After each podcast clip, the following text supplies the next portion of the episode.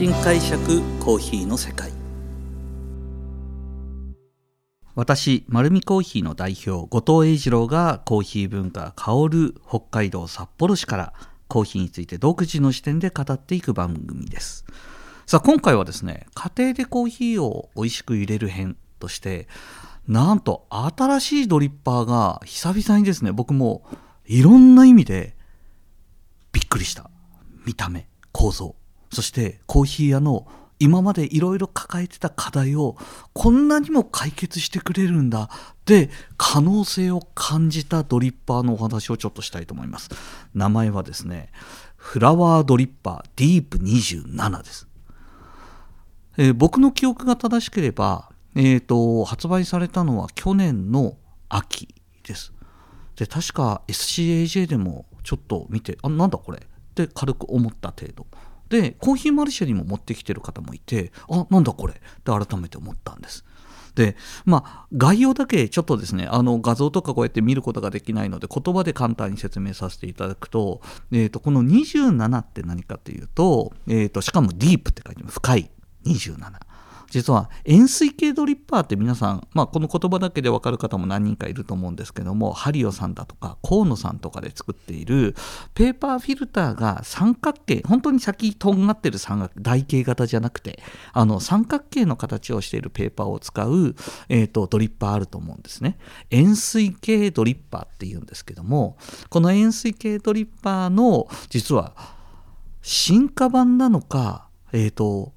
新たな提案なのかちょっと分かんないんですけども、えーと、このドリッパーのこの円錐形の中で、えー、大体円錐形ドリッパーってですね、多分角度的に言ったら、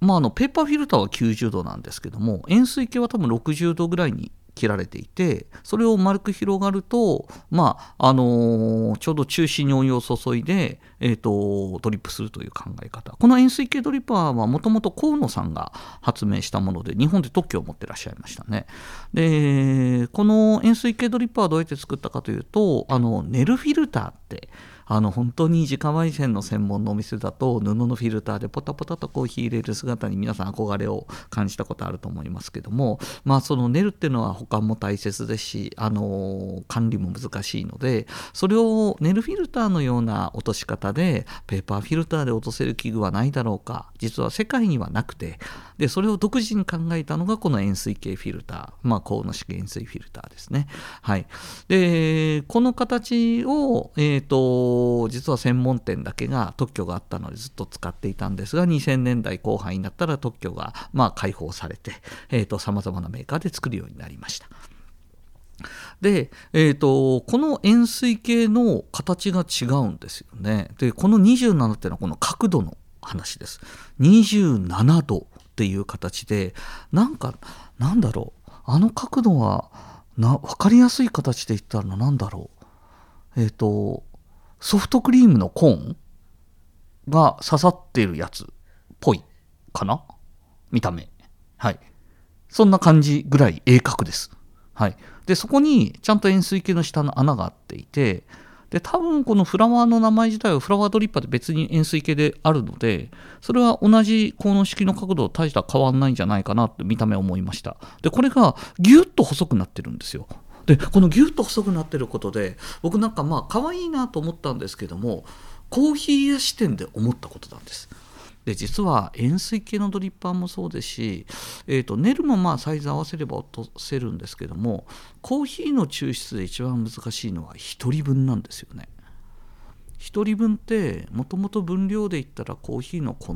に対してのえー、と抽出効率がものすごい悪いイメージが、やっぱり今はもっといろいろ改善されてて、まあ、エスプレッソとかだとそんなことはないんですけども、ドリップに関してはよく考えたらにじゅうなんねんかん多分ずっとそう思ってると思います。いっぱいぶんって全然うまく入らないな。なので結果何が起きてるかというと、いっぱいぶんはそのうまく抽出できないことを計算に入れて、 じゅうグラム でいいものを じゅうにグラム、じゅうよんグラム ぐらいえーと、多く粉の量を最初から設定してました。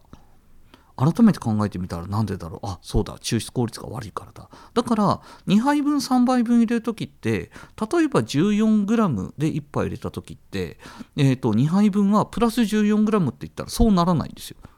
じゅうよんグラム プラス じゅうグラム ぐらいです。でさらにさんばいぶんになると じゅうよんグラム に対して じゅうグラム、 じゅうグラム に対して はちグラム ぐらいで、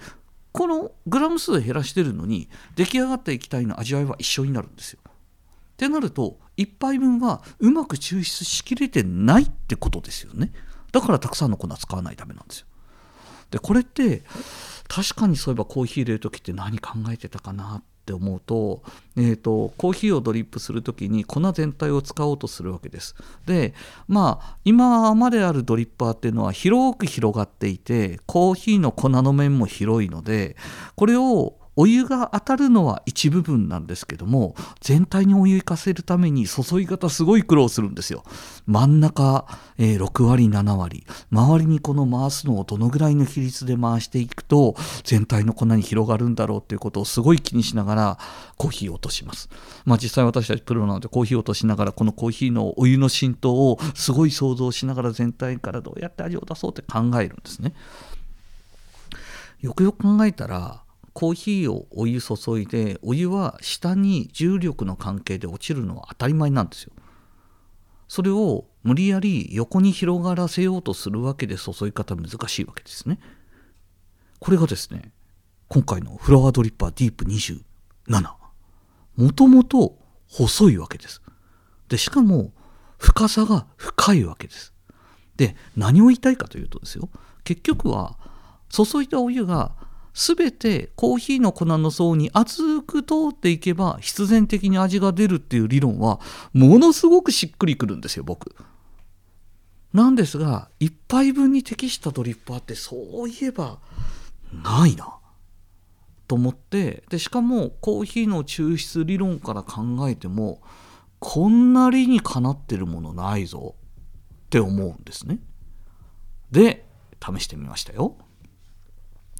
で、えー、実際にコーヒーの粉をひいて、えー、とコーヒーを抽出するんですけども、まあえー、とただやっぱりいっぱいぶんなので、えー、と小さいなっていうのが最初の印象でした。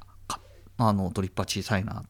でペーパーセット、ペーパーもですね専用ペーパーがあります。えー、とこれ塩水の普通のペーパーでやってみると片面が三重のペーパーの形になるぐらい折らないといけないので、こうなるそうなると片側が、まあ、要はお湯の透過が妨げられるの で, で片側だけお湯が抜けるっていう、まあ、抽出効率的にはあんまりいい話ではないので、やっぱり専用のペーパーがい る, いるのかなというふうに思ってます。ただこのドリッパーあまりにも新しすぎてどこでも売ってないので、そこはなかなか今まだまだ、えー、と手に入れるにはちょっと多少なりの工夫が必要かなと思いますけども、そのペーパーで入れてですね思ったことなんですけども、いや確かに抽出効率はいいかもと思いました。うん、なんかそのプロの意識があって、そのコーヒーのかけたお湯がどのぐらい浸透して何パーセントの比率であの味わいが出ただろうなんて一般には考えないでしょうし、僕も休日にそんなこと考えてコーヒー入れてたら疲れてしまうのでドバーってコーヒー入れるんですけど、で簡単に言うと、まあ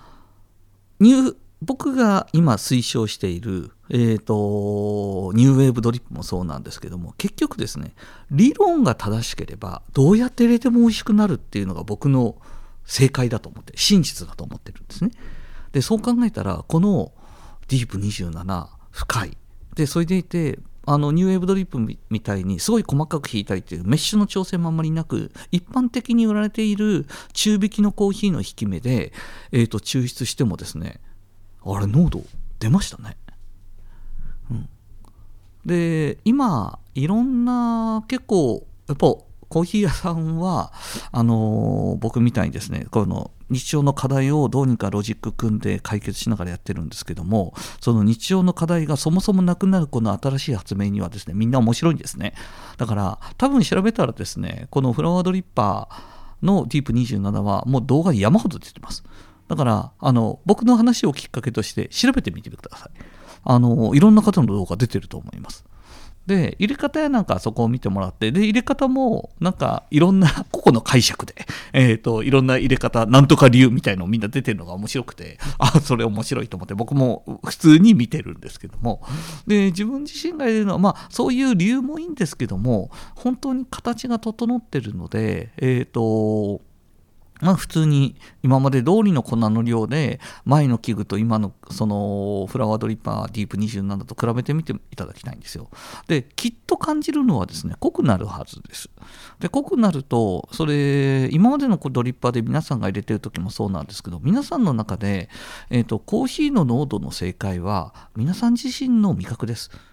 なので、えーと、今までのドリッパーで入れてたのでもどうにか味合わせてるはずなんですよ、えーと、自分の適切な濃度に。なので今回多分入れて本当に濃くなったら粉の量を減らしてください。